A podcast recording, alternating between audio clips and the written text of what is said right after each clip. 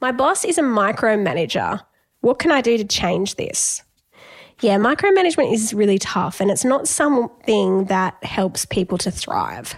When you're working for a micromanager, what tends to happen is we get into a vicious cycle of self doubt. And so all of a sudden we start questioning our decisions, which weirdly validates our manager's reason for micromanaging us because our confidence gets lower, our decision quality reduces, and then they need to micromanage us more.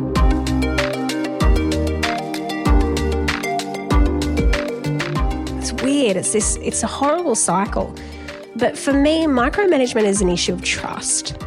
So we need to focus on trust. So don't focus on the, okay, this person is a micromanager and labeling them as that. I want you to focus on, okay, what can I control? Well, number one, I can build trust that you can do that. That is something within your sphere to influence. So I want you to start thinking, how do I build trust with my manager? Because you might not be able to change their style necessarily, but you can certainly increase their confidence in you by building trust. And there's a few ways we can do that.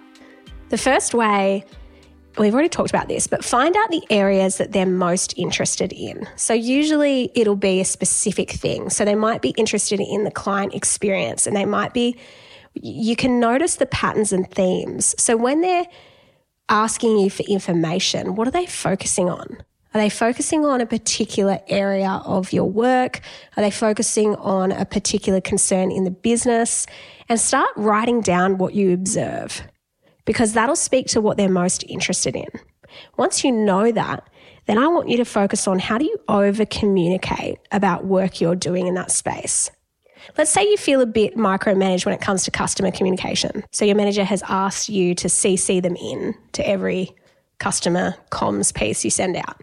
So that can feel a little bit like, oh, what are they are they monitoring me? What's going on? What I want you to do is to start getting on the front foot with your communications to the clients. So sending them things that they can proof ahead of time and give you feedback on and that they can start to see you're building your skill set in that particular area. So you're building trust, you're over communicating. The other thing is if they're worried about deadlines, so if they're trying to micromanage a deadline or something getting out, I want you to get super proactive about communicating where your tasks are up to. The way you could do this at the start of the week, you could send them an email and say, Hey, I'm working on X, Y, and Z this week. These are my top priorities, and this is the estimated timeline or due date. And at the end of the week, you can close out the week by saying, hey, just as a heads up, this is what I got done, this is what's been pushed back, and this is why. Whether they respond or not is irrelevant to me.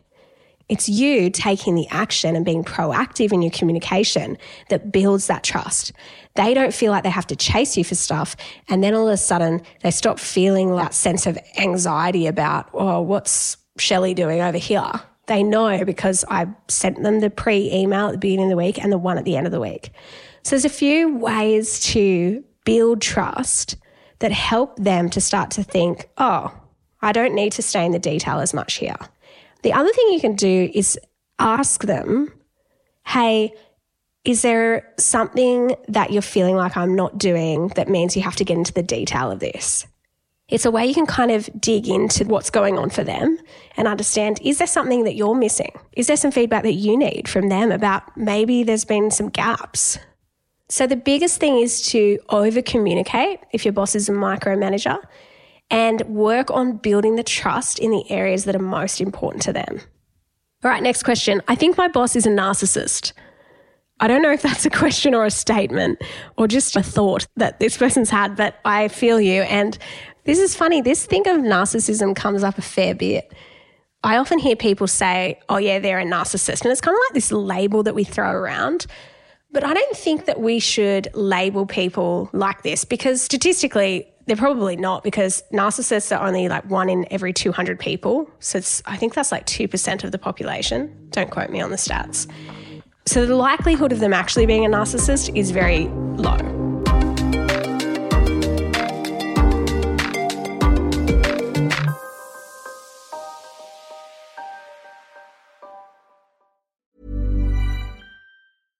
Hiring for your small business? If you're not looking for professionals on LinkedIn, you're looking in the wrong place. That's like looking for your car keys in a fish tank. LinkedIn helps you hire professionals you can't find anywhere else, even those who aren't actively searching for a new job but might be open to the perfect role. In a given month, over 70% of LinkedIn users don't even visit other leading job sites. So start looking in the right place. With LinkedIn, you can hire professionals like a professional. Post your free job on linkedin.com slash people today. Most likely what people are referring to when they say, oh, my boss is a narcissist or that person is a narcissist is they're talking about narcissistic behaviors or traits. I'm just going to rattle off a few narcissistic traits so you can start to kind of get a sense of the list, but there's a lot. So, a superiority complex, fragile ego, perfectionism, a need to be the center of attention, lack of empathy for others, the need for control, controlling behaviors, fear of rejection and ridicule, and an inability to be vulnerable. So, there are a few examples. And I think we can all have those. As I'm listening, as I read that list off, I'm just thinking, oh yeah, I can relate to that. I can relate to that. I think we can all relate to those behaviors at various points. But if we think about it more as a continuum rather than as a label, we need to kind of understand, okay, well, what behaviors am I okay with? What behaviors are negotiable for me? Okay, that's kind of annoying, but I'm going to put up with that. And what behaviors are non negotiable? So, what things are you like, absolutely will not tolerate this? For example, you might be working for a manager who displays a perfectionistic tendency, and you might be like, well, that's, I can tolerate, that's fine. Like, that's a negotiable. I kind of wish they didn't hold such high standards, but I can put up with it versus someone who has a complete lack of empathy and that when you're having some kind of personal situation, they aren't able to show you empathy. So that might be a non-negotiable for you. And you might think, no, I actually need, I need to work for a leader who can display empathy. And this, like, let's take the narcissism thing off the table because I think that's kind of neither here or there. Let's just focus on behaviors. What are the behaviors for you that you absolutely need to have in a manager? What are the things that you think this is non negotiable for me in my work environment. And then think about, well, what things are, because every leader has strengths and weaknesses. Every leader. They're going to do things super well and they're going to do other things that you think, gee, that could have been done better. That's just the nature of it. For you, you need to work out what are you prepared to put up with and what aren't you? And once you know that, you can kind of look at it a bit more objectively. Can go, oh, yeah, I know that about that person. They can be a bit controlling, but I'm fine with that because they're really strong in this area and this area, and those are non negotiable for me. For me, honesty is non negotiable. I want to feel like there's this level of authenticity and honesty that they're going to tell me the truth when there's a problem and they're not going to talk about it behind my back. The other one would be gee, this is a hard exercise. What are the other non negotiables? Genuine care and empathy. I think they're the two non negotiables. I don't think there's many. Like, so I want you to create your own list.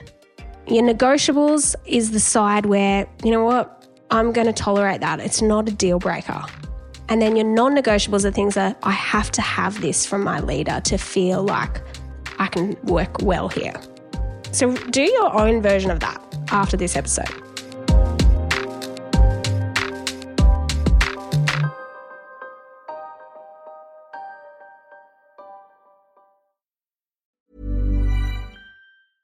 Even when we're on a budget, we still deserve nice things. Quince is a place to scoop up stunning high end goods for 50 to 80% less than similar brands. They have buttery soft cashmere sweaters starting at $50, luxurious Italian leather bags, and so much more. Plus, Quince only works with factories that use safe, ethical, and responsible manufacturing. Get the high-end goods you'll love without the high price tag with Quince. Go to quince.com/style for free shipping and 365-day returns.